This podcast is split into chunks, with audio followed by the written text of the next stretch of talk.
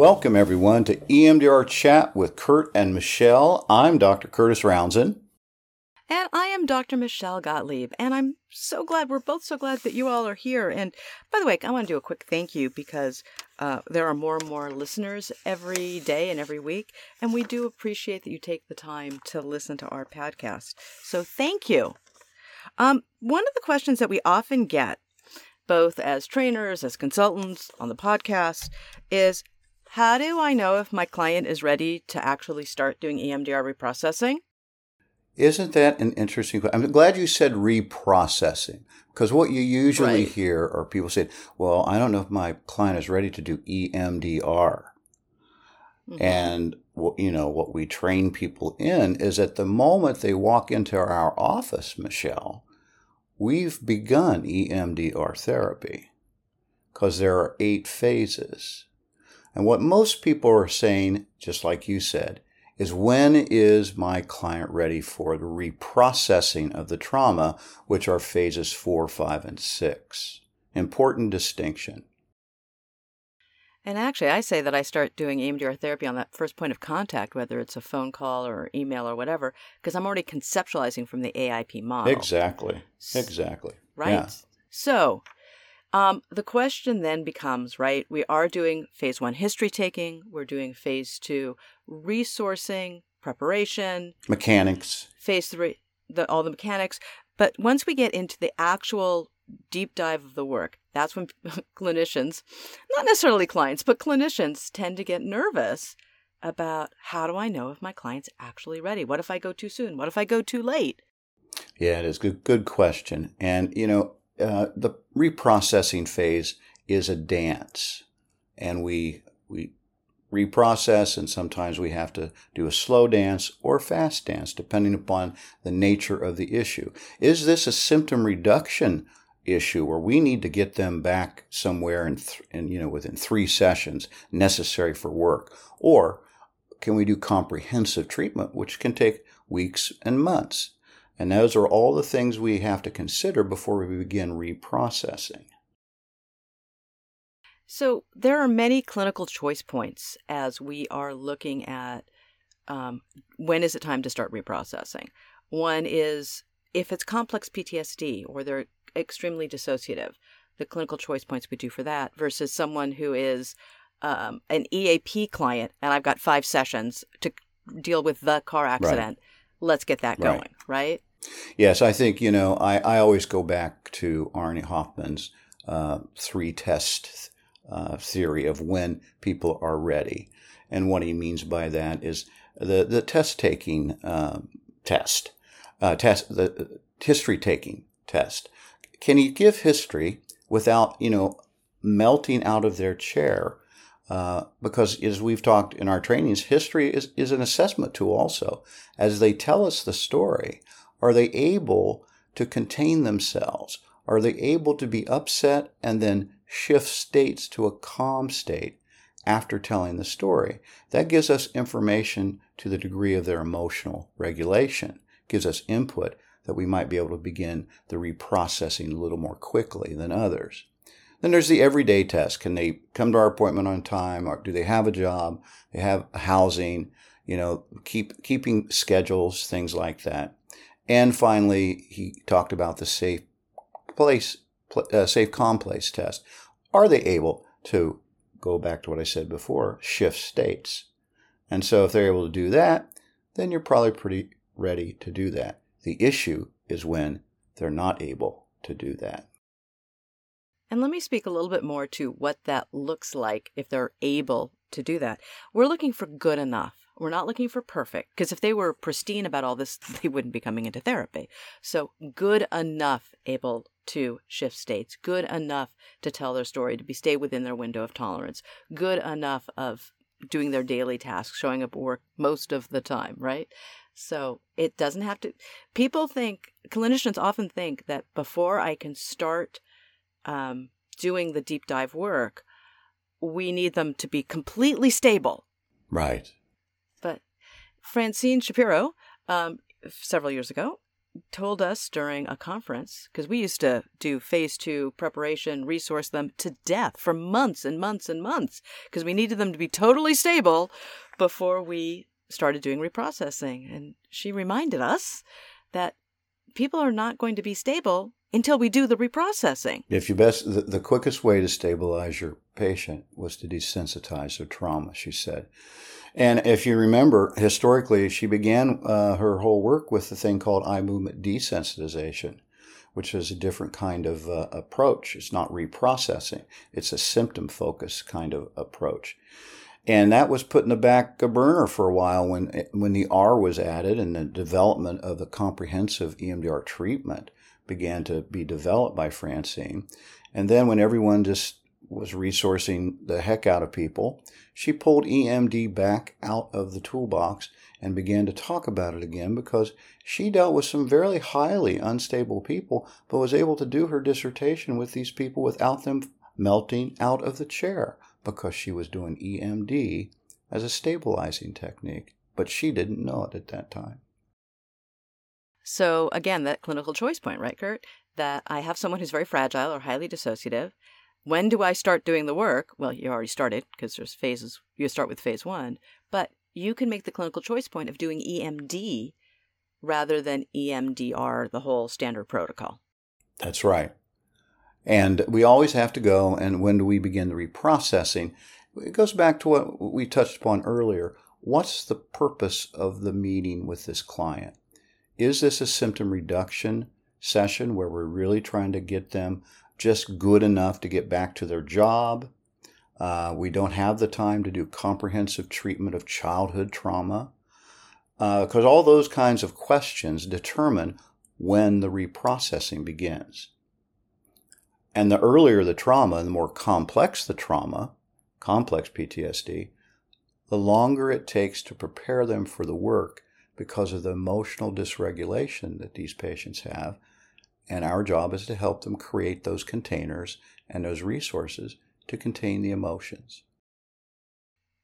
Well, and let me add again this is the, as you're thinking about that client, right? That client that scares you and you're not sure you want to do reprocessing with them all the stuff that we're talking about the phase two preparation the container the uh, learning dbt skills whatever that is that helps them stay within their window of tolerance we're doing this so they're ready to start the work not finish the work right and that's that dance that curt was talking about that we may you know do some you know in phase two preparation do resourcing start whether we start doing reprocessing whether we're doing emd or standard protocol whatever that clinical choice point is, and we start doing the work. And if they come out of their window of tolerance, they have the stop signal, we may at that point go back to phase two, do some resourcing, resourcing yeah.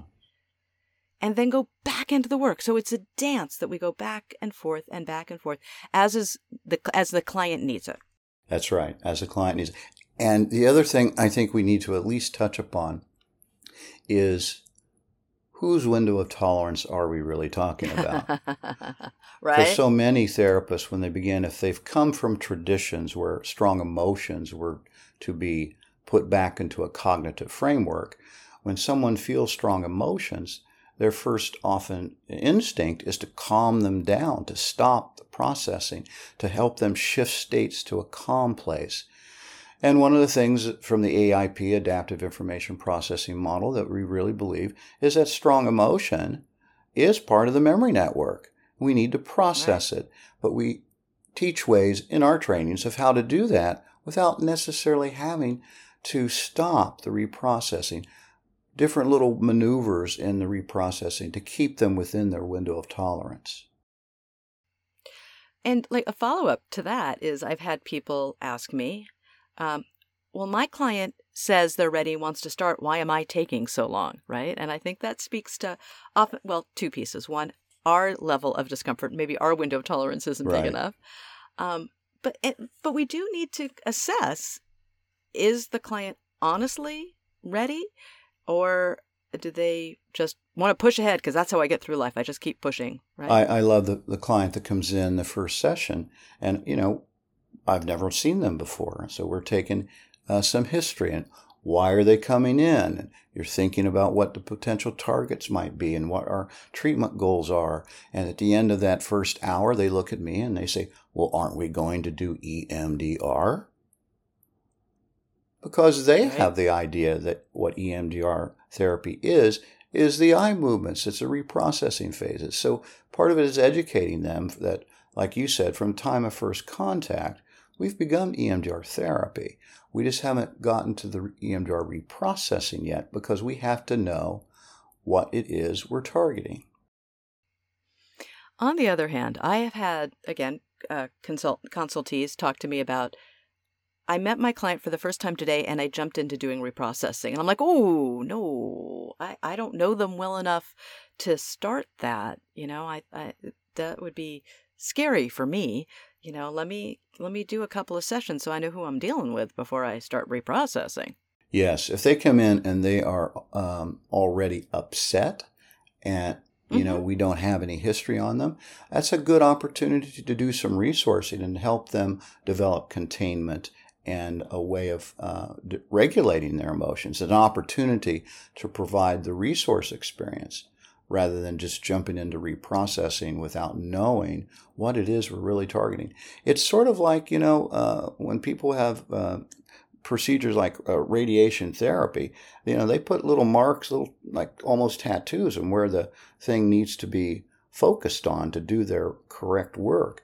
And so part of what we do in history taking and resourcing is we're trying to target so when we begin the eye movements, we know exactly where we need to focus the, the tool of EMDR processing.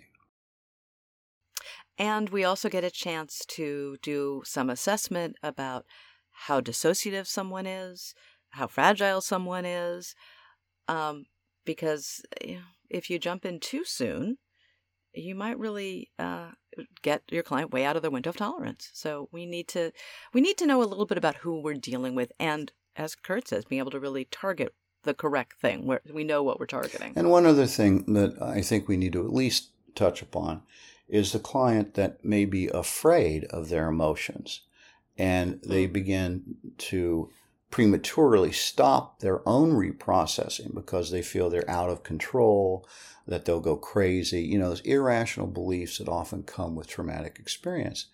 And so, one of the things that we teach is if they feel that, well, you honor their concern, but we may shift the focus of the reprocessing away from the targeted memory and look at that which some call defense mechanism, that fear, that uh, the, the thing that's trying to protect them, and honor it by that becomes our target. And it becomes a wonderful time to do a float back or affect scan to one of the very, very first time they may have felt such hesitation and avoidance to going into emotional issues. And many times it goes back to experience in their family of origin where they've seen someone get so upset they were afraid if they touch into their emotions, they're going to be crazy like mom or dad. Right. I'm going to start crying and never That's stop. right. You know, Curt, something, oh, I don't know, maybe about a year or so ago, there started to be, started to be a lot of conversation um, in the research and in the, you know, listservs and, and communication groups that in EMDR therapist was is phase two preparation resourcing even necessary at all? Can I just skip it and go right to the reprocessing? Well, remember, preparation, there's really two parts. One is right. the mechanical part where we're explaining how EMDR is different. You know, we're sitting like ships passing in the night. We're doing eye movements or auditory or tactile stimulation. We have to talk about, you know, the stop signal. We have to educate them about what it means when we use the phrase, like you're sitting on a train and watch the scenery go by. And that's part of preparation that you cannot skip if they've never had EMDR therapy before. To the other half of that question, there may be individuals that come in that are already highly resourced. A yoga instructor, someone that's practiced meditation for 20 years and they are very much eh, you know able to contain their emotions that person you might make the decision to not do all the resourcing that we would do with someone else because they come in with those talents and skills already that's how i would probably answer that no you never skip it but it's how you do it that may differ And I think the one of the most important takeaways from that is people talk about or make the assumption that EMDR therapy is just a manualized treatment. And it is a very that well, yes, we do have a manual and we do have scripts. Yes, that's true. It is a very client centered therapy. And that's what Curt was just speaking to. That for some clients, I don't need to do resourcing. They've got it, they've right. had it for years. Other people, I may need to resource for several sessions before um, b- both of us feel comfortable with doing the reprocessing. So it's it, very much client centered. What is this client sitting across from me right now? What does this client need? You know, in the trainings that we do, it's you know, in the beginning, it's very manualized. It's very strict. You you read the scripts. It's as we said before. It's like teaching someone to ride a bike. You have to learn how to get your balance first. But usually by the end of our trainings, I'm always amazed at, at, at, our participants when they're able to say, Oh, I'm beginning to see the art of EMDR therapy, right. not just the mm-hmm. scientific, mechanical, what feels like regimented part. It's only regimented when you begin to learn it. And, in, and it's necessary to learn it. But once you learn it, then the art piece comes out. Right. But you got to know what you're doing before you That's start. right going. it's there. like it's it's truly like a like a great artist, a painter who knows the rules of art. But once he, he or she knows the rules of art, they can violate them because they know the rules, but they're not violating the whole act of artistic expression.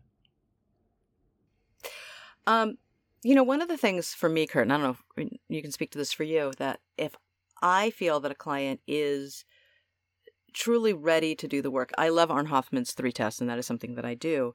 But also, if they can use the stop signal, if they've demonstrated to me that they can do the stop signal, um, so that they recognize when they're out of their window of tolerance, that gives me more confidence yeah. that we are ready to do reprocessing. And it gives us that opportunity to check to see if it's they're really out of the window of tolerance or it's their fear of going out of the window of tolerance. Right.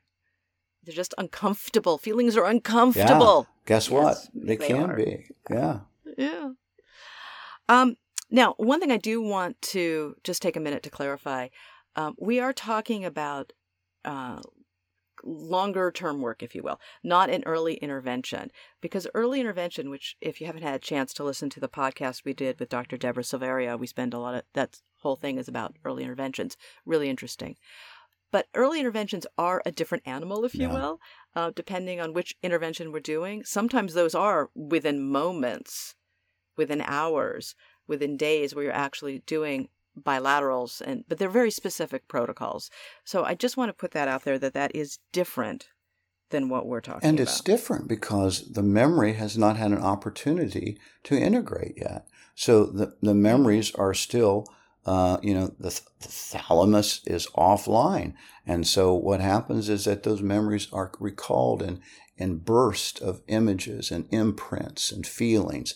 There's not a narrative to it. And so to treat that kind of experience requires a little different adaptation or modification of the standard protocol. And that's when these early intervention uh, protocols are so helpful. So, kind of as a, a closing, um, I want y'all to remember what Curt and I have said a million and ten different times. EMDR therapy is a very robust methodology. So, if you start reprocessing too quote unquote too soon, and their client gets out of your window, out of their window of tolerance, no harm, no foul. Stop, resource, figure out what that blocking belief is or that um, feeder memory is that you need to go after take care of that, go back into doing the reprocessing again. You haven't done any harm, okay? It's it's okay. We'll get there.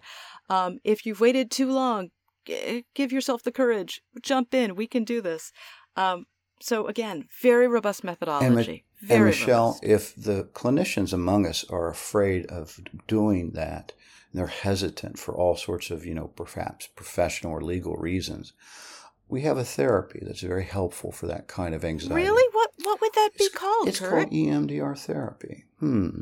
Oh. um. So take from this. Yes, you can do work with them probably sooner than you think. Um. Always get consultation if you're not sure. That's just always a good idea in in general. And like you know, do what you need to do to help heal the world, people. And the, to say what Francine said one more time, the best way to stabilize your client is to desensitize their trauma. Thank you, everyone, for listening. Looking forward to talking to you next Until time. next time.